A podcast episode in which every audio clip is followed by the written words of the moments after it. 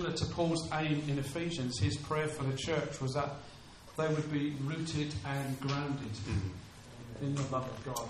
That's good. And in his heart and his prayer for the church was that the knowledge and of the love of God, that it would, their knowledge would surpass, their experience would surpass knowledge. Yeah. So he didn't want them to just sort of stop with an academic understanding of the love of God, like a teaching or a doctrine. His heart was that they would come into experiential, tangible experience of the love of God. That is over and above knowledge and doctrine and teaching.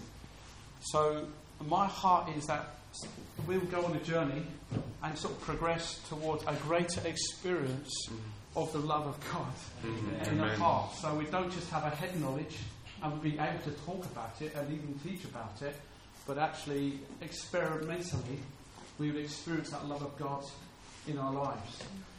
Um, so I just would like to pray for us because I'm really nervous because I'm not used to public speaking. so um, I'll just pray for us. So, dear God, we just want to say again that you are worthy of all the glory. And if I say anything useful this morning, it's because of you. Yeah. And it's from you and because of you. And I want to say, God, I just give you this next half an hour uh, that you will bless it. And we say, Come, Holy Spirit, give us revelation of the love of God. Uh, just a heart revelation, God, of your great love. I pray, God, that you would drop, as it were, a love bomb on us this morning, that you would press your big thumb into our lives and leave a mark uh, on our souls and our spirits uh, recalibrate our thinking as to the love of God. Oh God, Lord, just renew our minds, transform our thinkings, change our perspective. I pray for a fresh revelation for myself and for this church family here uh, to, as to the love of God. Thank you, Jesus. Amen. Amen. I want to start by, um, start by just saying that in. Uh, you don't have to worry about that because we're not going to look at any verses at the moment. Um, in the first epistle of John, 1 John, chapter 4, verses 7 to 10, you've got a key passage there about the love of God. And I just want to bring out a couple of things from that. Uh, not really to land on there, but just to sort of to kick us off. Um, in that passage in 1 John chapter 4, it says that, that love is from God.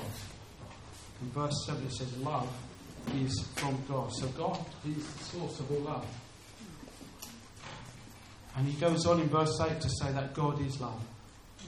God is love. I just think it's amazing that John, under the inspiration of the Holy Spirit, could almost sum up the nature of God like that in three words and say, God is love. It's not the first time he's done it. Uh, earlier in the, uh, book of John, he said, God is light, and in him there is no darkness.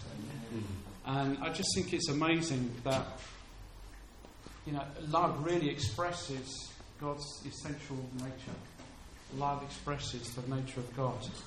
And knowing that God is light too, and you bring those things together, what, what you've got is holy love. you've got perfect love. And God's love is holy love. And it's perfect love. And I want us to look at and explore, kind of scratch the surface really, of what kind is the love of God. You know, what sort is the love of God? Um, you know, how great is it? What is it like? So I just want to look at some, some scripture texts.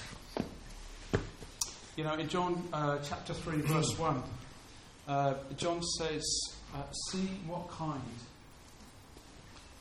what kind of love the Father has for us, that we should be called the children of God. And that is what we are. See what kind of love, what sort is the love of God, how great is the love of God, that we should be called the children of God. And that is what we are. And in that passage, um, John, I've discovered that looking at this, uh, the Apostle John seems to be the Apostle of love because he talks about the love of God so much, both in the Gospel and in his, and in his letters. Um, and the love that he uses, there's a word um, that he uses to, to describe the love of God, and it's called um, agape. Has anyone ever heard of that? Agape love.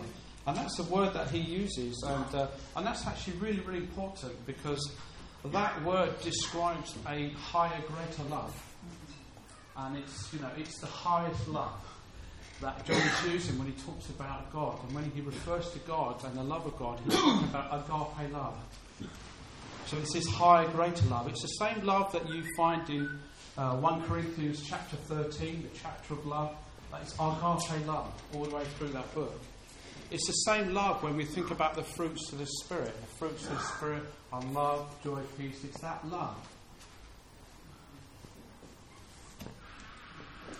And agape love is, if you look it up in a Bible dictionary, it says that this love is a benevolent, loving kindness. Sometimes when you come across words like benevolent, instantly you might get bored. but if, if, you're anything like me, you think, oh, is that it? But actually, when you look into it, it's, it means so much more than that. Because this benevolence, this loving kindness, it means that God means to do you good. Mm. It, Amen. that God wants to be kind. That God wants to be caring.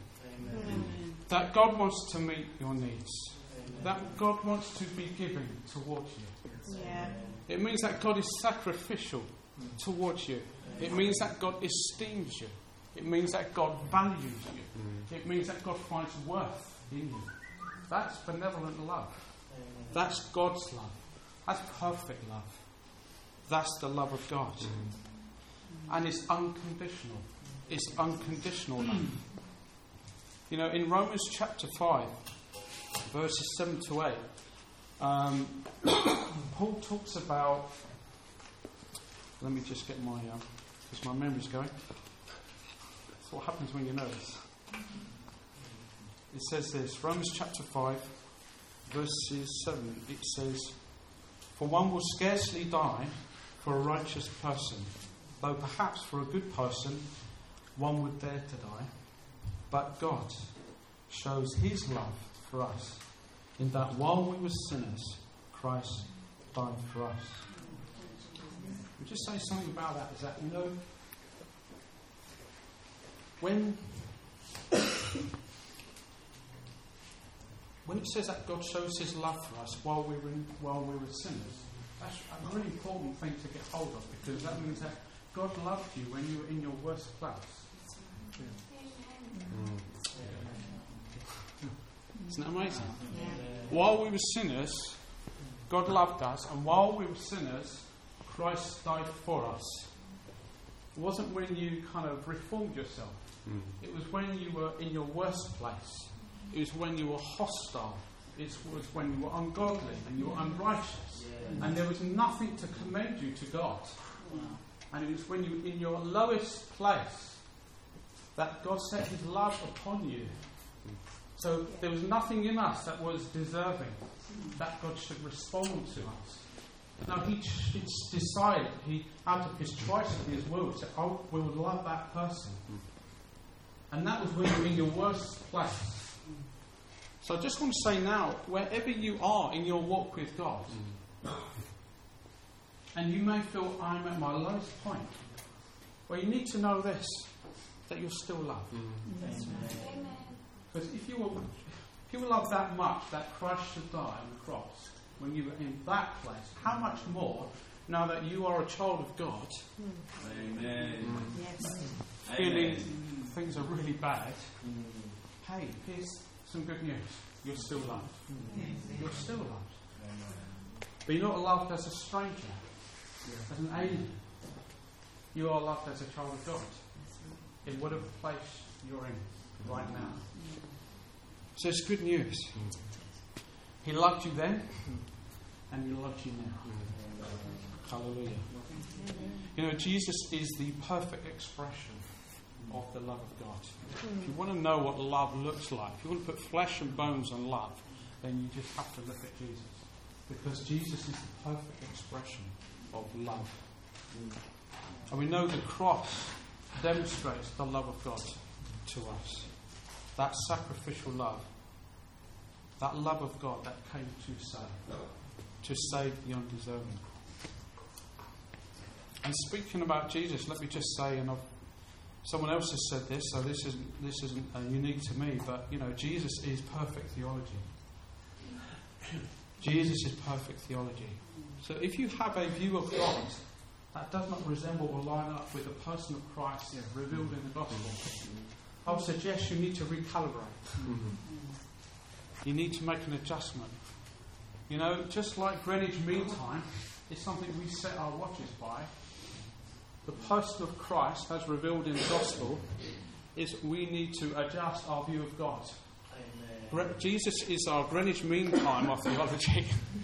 yeah, we need to set our thinking about God to the person of Christ as revealed in the Gospels. Because if it doesn't look like Jesus, I would suggest it could be a wrong view of God. So if your view of God is only harsh and stern, you've got to think, do I see that in Jesus? What was Jesus like? How did he live? How did he talk? How did he handle people? How did he handle those tax collectors? How did he handle those prostitutes? How did he handle people who were caught in sin? How did he handle those people? Wasn't he not the friend of sinners? Did he not come to seek and to save the lost? That's our Jesus. Yeah. And that needs to be our view of God. And that's not to detract from his righteousness. That's not to detract from his justice and his holiness. But we must have a view of God that looks like Jesus. He's perfect theology. He is our view of God. You know, in Colossians, it says of Christ that He is the image of the invisible God. That means He is the exact representation. He is that mirror image of God. So Jesus is like God in high definition. yeah? You look at Jesus, you're looking at God. In fact, Jesus said of Himself, Anyone who has seen me has seen the Father. Do you remember that conversation with Philip? Philip said to Jesus, Show me the Father. And Jesus said, Philip, I've been with you all this time. You still, you don't know me? He who has seen me has seen the Father.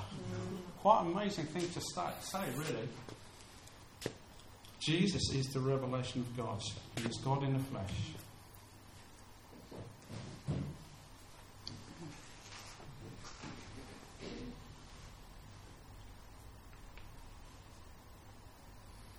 Jesus said something about the love of God.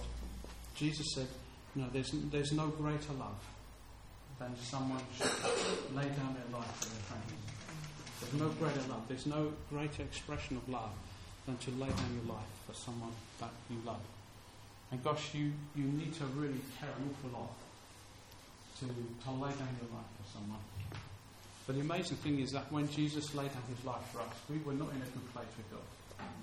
And yet still he laid down his life. So how great is that love of God? It's got to be huge, isn't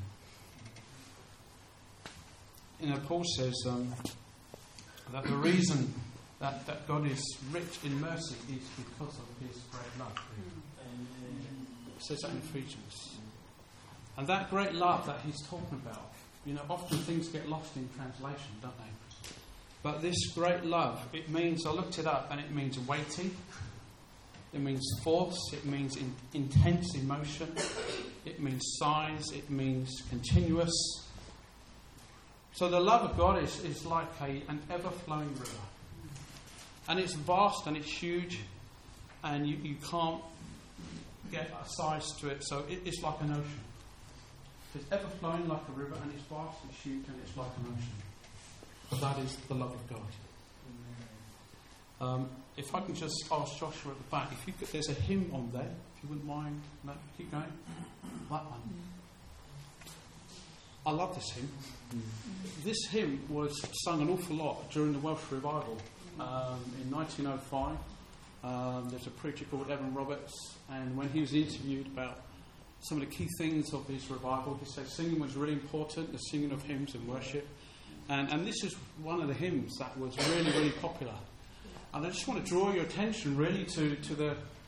I mean, you're probably already, already reading it, aren't you? but if you look at the second verse, which I'd like to read out, it says, On the Mount of Crucifixion, fountains opened deep and wide. Through the floodgates of God's mercy flowed a vast and gracious tide. Grace and love, like mighty rivers, poured incessant from above. And his peace and perfect justice kissed the guilty world in love. Amen. If anyone's wondering what on earth does incessant mean, it means continuous. Okay? Like a river. Hallelujah. Uh, could you go back to the previous slide? When I was preparing this, occasionally, not very often, every leap year, I occasionally write a poem. When I was writing this, this was a poem that came to mind. When I was thinking about the cross, when I was thinking about the love of God and how the fact that Jesus perfectly satisfied the righteousness and the justice of God. He's called a propitiation. He made a propitiation for us. He satisfied God on our behalf. He was an atonement for our sin. And this is a poem that just came along. He paid the penalty for my sin, offence and wrath away. Peace with God, now reconciled, no longer kept away. Brought right in, his child I am, his love for me to stay. Hallelujah. You know, David, uh, David in Psalm 23 said, You know, surely goodness and loving kindness shall follow me all the days of my life. Now, I'm sort of one of these people that like to look up every single word so I don't miss something in translation. And when, when it talks about following you, um, goodness and mercy, or goodness and loving kindness following you, that word follow actually means to pursue, to chase, and even to persecute. Isn't that amazing? You're being persecuted by the love of God. the love of God is chasing you, is pursuing you, is after you, is hunting you down like a bloodhound. and you know, there's a story, if you know the story of David when he was on the run from King Saul. I don't know if you're familiar with that, but it's before he became king. Uh, Saul was very jealous of David. You know, people singing songs about him. He was, he was great in battle. Uh, and he was hiding away in a cave. And it just so happened that Saul um, went to relieve himself, I believe, in, in this cave. And uh, David ended up having a, a, conversation with him. And David actually challenged the king and said, You know, what, why, are you, why are you hunting me down? Why are you persecuting me? That same word is used in that psalm. Yeah, so the way that Saul was pursuing David and hunted him down and couldn't stop thinking about him day and night and could not rest until he had this guy in his what, what a word is. You know, that's that's the love of God. The love of God is like that. You know, God loves you in a way that Saul was pursuing David. The love of God is chasing you, pursuing you, persecuting you. The love of God's after you. And that's wonderful. You know, David said in one of the Psalms, um, Psalm 136, that referring to the love of God, he said, You know, give thanks to the Lord, for his love is good. his love endures forever. Mm. You know, he said that about 26 times in that yeah. psalm. Yeah. He just kept going on and on and on. The love of God endures forever, just in case you didn't get it. Um, you know, Jeremiah said of the love of God, the steadfast love yeah. of the Lord never ceases. His mercy or his kindness will never end. He also said that, you know, that we are loved with an everlasting love and that we have been drawn, dragged even by God with loving kindness. Hallelujah. Mm. Now, Jeremiah was a man who was, uh, was a prophet and he was often chucked down the pit, poor guy. Um, so he knew what it was to have um, challenging times. And yet he was able to say that he knew that he was loved with an everlasting mm. love. So I would just want to make to stop and make a point here that our our feelings and our circumstances are not the barometer or the measure or the reality as to how much God loves us. Amen. So that means that in your life, if things are going really badly, it's not because God loves you less. Mm. But it also means that if things are going really well, it's not because God's love has increased. Mm-hmm. So, whatever the circumstances of life, God's love is consistently the same, always and forever. So, for good or bad, however things are in your lives, God's love is the same. God is forever the same. In fact, God said of himself in Malachi, I, the Lord, I do not change. Yeah. Uh, in James, James said, uh, In God there is no shadow of turning with him. There's no variation. And we know of Jesus in Hebrews, it says he is the same yesterday, Yeah. today, forever. You know, we, we are loved by a God who doesn't change. So we, are loved by an unchanging love. That is not any love, but perfect love. Which is amazing. You know, the Apostle Paul, um, when you read his letters, it was quite clear he has some regrets about the days when he would persecute the Christian church, when he was a devout Jew and a Pharisee, and he would go from house to house and put uh, Christians in prison and be there as stonings and executions. And then, of course, he met Jesus, the risen Christ, on the Damascus Road. Got a revelation that Jesus is the Messiah and God in the flesh, incarnate. And it, of course, it dawned on him that actually he's been persecuting and had a part in death of, of many of God's children. And that, that horrified him, and I think it must have broke his heart. So Paul's a man, I'm, I'm sure, that had some regrets. Because when you read his letters, he refers to himself sometimes as the chief of sinners. He would say, I'm the foremost of sinners. He would say of himself, I'm the least saint. He would say of himself, I'm the least apostle. So Paul was a man with regrets. Mm-hmm. And we too, don't we have regrets? Amen. But despite Paul's regrets, Paul was able to say this I'm certain, I'm sure, I'm convinced that neither death nor life, nor angels, nor rulers, nor things present, nor things to come, nor powers, nor height, nor depth, nor anything else in all of creation will be able to separate us from the love of God in Jesus Christ. So, my question is are you convinced? Are you convinced? Are you persuaded that God loves you? Be convinced. With all your regrets and with all your history, if you are a believer, you know you're loved by God. You Amen. would be a believer for one thing. You didn't get there on your own. You've received the grace of God. By grace we've been saved through faith. And this is a gift of God, isn't it? Not of yourself, not of works. I don't know one can boast. Even your faith is a gift of God. If it wasn't, it would be a work. It's the grace of God upon your life. The very fact that you have a faith and you believe in the gospel is an evidence in itself that you are loved by God. But God wants you to experience His love so much more than, than just to have like a, uh, like a head knowledge of the love of God. Be convinced as to the love of God. We too must be convinced. On time? and we've been talking a lot about what sort, what kind the love of God is like. And just, just when you thought it couldn't get any better, it gets better. We haven't heard from Jesus yet, have we? Heard from Jeremiah, heard from David, we've heard from Paul, John. Well, nice one. Um, we haven't heard from Jesus yet, have we? What did Jesus say about the love of God? What did Jesus say about his love? Well, in John chapter 15, verse 9, Jesus said these amazing words As the Father has loved me.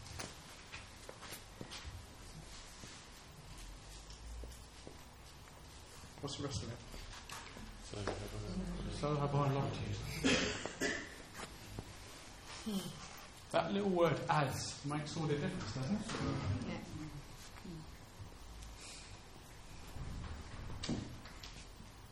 Yeah.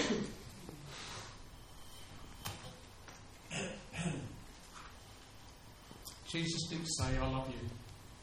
He didn't say that. Put something else in front of that.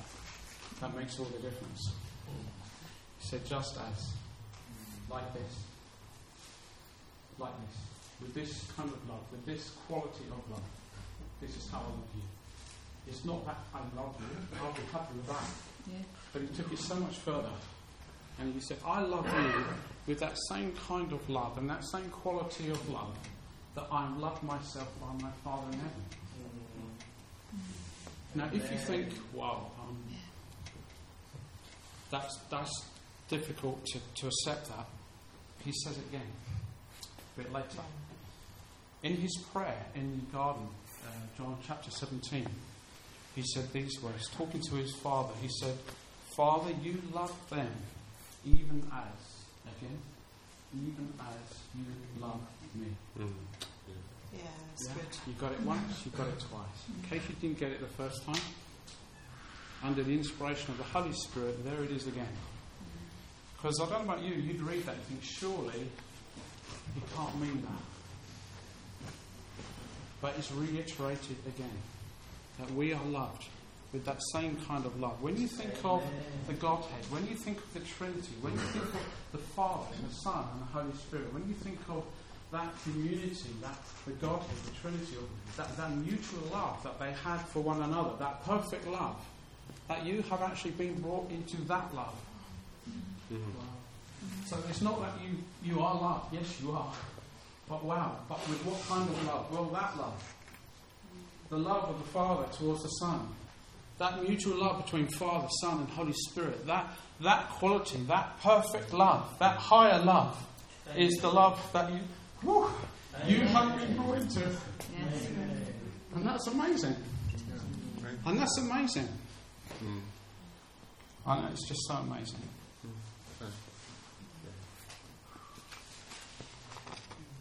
So I think now we can understand Paul's prayer for the church.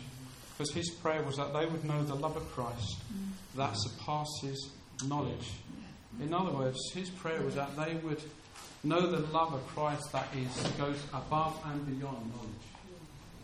And the word there is actually it's it's related to experience. Yeah. So it's not head knowledge. You know, in fact, it's uh, without our thoughts going too far off, but you know, it's the same word that is used when the angel came to Mary and said, "You are gonna, you're going to have a son," and she said, I've, "I've never been with a man. I've never experienced a man." You know, it's not head knowledge. There, there is encounter. There is experience. There is, it's tangible. It's not theory. It's not doctrine. It's not teaching. It includes that, but it's more than that. His prayer was that we would know the love of Christ that surpasses knowledge, that we may be filled with all the fullness of God. You know, it's what Peter refers to when he says, when he talks about that we would experience joy inexpressible and full of glory. It's what Paul, Paul refers to when he talks about the love of God being poured into our hearts. And what he goes on to say is about receiving the spirit of adoption, whereby we cry, Abba, Father. It's experimental knowledge. It's so much more than teaching, it's so much more than doctrine. You need that, you start there, but you don't stop there. You must go beyond. Hallelujah. So, this is something we need to be pursuing ourselves, um, to be asking God for.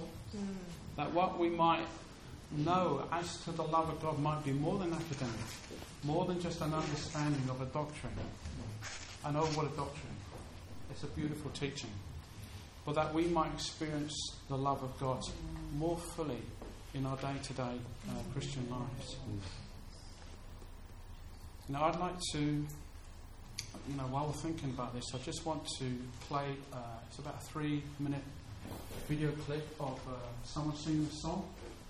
And I just want you to get the sense of the Holy Spirit on the song, listen to the words, and let them minister to you. And then we're going to wrap up with that, and I'd like to pray for us. Is that all right? Yeah. So, Joshua, if you want to find that, just give Joshua a moment.